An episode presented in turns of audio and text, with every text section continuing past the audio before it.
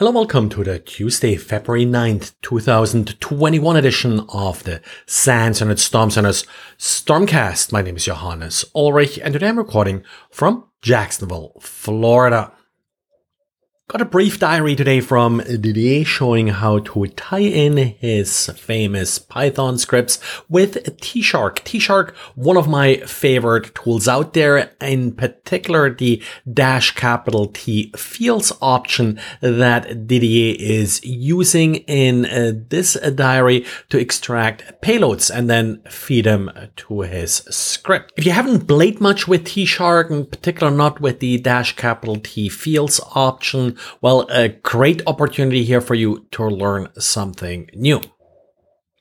And yesterday I talked about how good uh, Google Chrome extensions can go bad as the owner changes. Well, something similar may have happened to a barcode scanner that had been quite popular in Google's Play Store.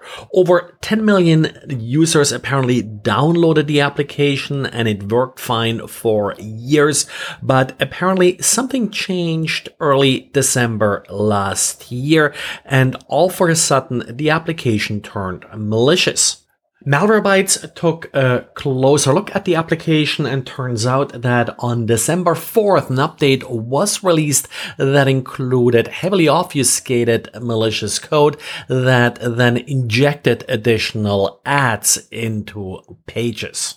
In this case, it doesn't look at least like the developer changed. Uh, still, the same developer was listed and the application was still signed using that developer's uh, credentials.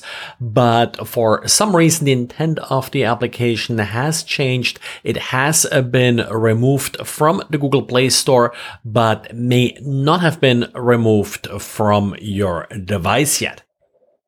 And yes, attackers always have interesting ways to obfuscate their malicious code. The latest example is an HTML file that is being used for phishing that apparently is encoded using Morse code. Now, this isn't like you all of a sudden hear your computer beep or such. It's literally that uh, the JavaScript is encoded as dots and dashes and then being translated according according to the Morse code alphabet.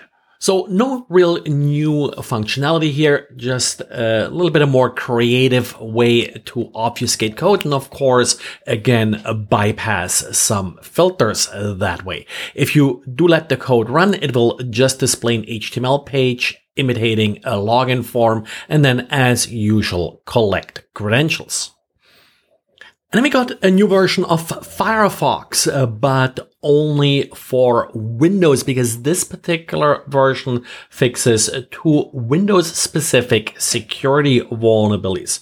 One is a buffer overflow in uh, Angle graphics library. The second one is this famous dollar $I30 bug in the NTFS file system that can lead to a system crash. So if you are not a Windows user, you don't see the update, nothing wrong with Firefox for you. And dominating InfoSec security news uh, today is, of course, uh, the compromise of uh, the water treatment facility in Oldsmar here in Florida. Oldsmar, a small town uh, close to Tampa, where of course the Super Bowl happened uh, this weekend, had its water treatment plant uh, compromised and the attacker apparently tried to adjust the amount of lye that would be introduced into the water. Now, lye or sodium hydroxide or caustic soda is typically introduced in the water supply in very small amounts, but uh, the amounts that the attacker adjusted could have caused a serious health risk. Luckily, this intrusion was immediately recognized and mitigated, but of course it does show that attackers do go after these systems, try to cause damage, which really only has been uh, documented in this way in a small number of cases.